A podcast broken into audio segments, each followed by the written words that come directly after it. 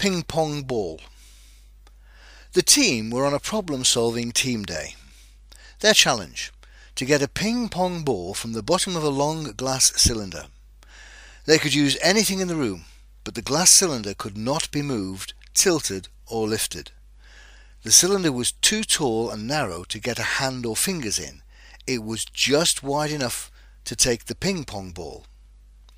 There were lots of objects on the table that might come in useful, including a metal coat hanger, Blu Tack, string, sellotape, knitting needles, A4 sheets of paper.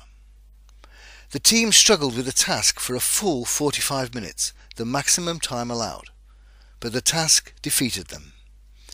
Deflated and cross, the team confronted the organisers, insisting that the task was impossible.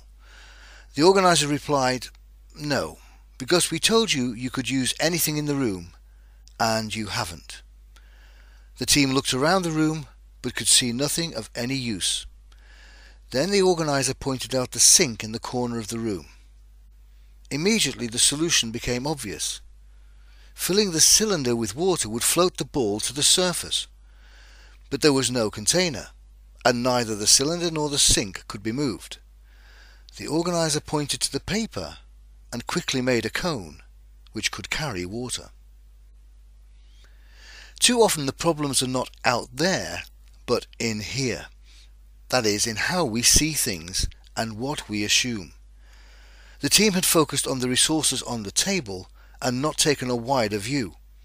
And even when the water solution had been offered, were still unable to see that flat paper could be a potential water carrier.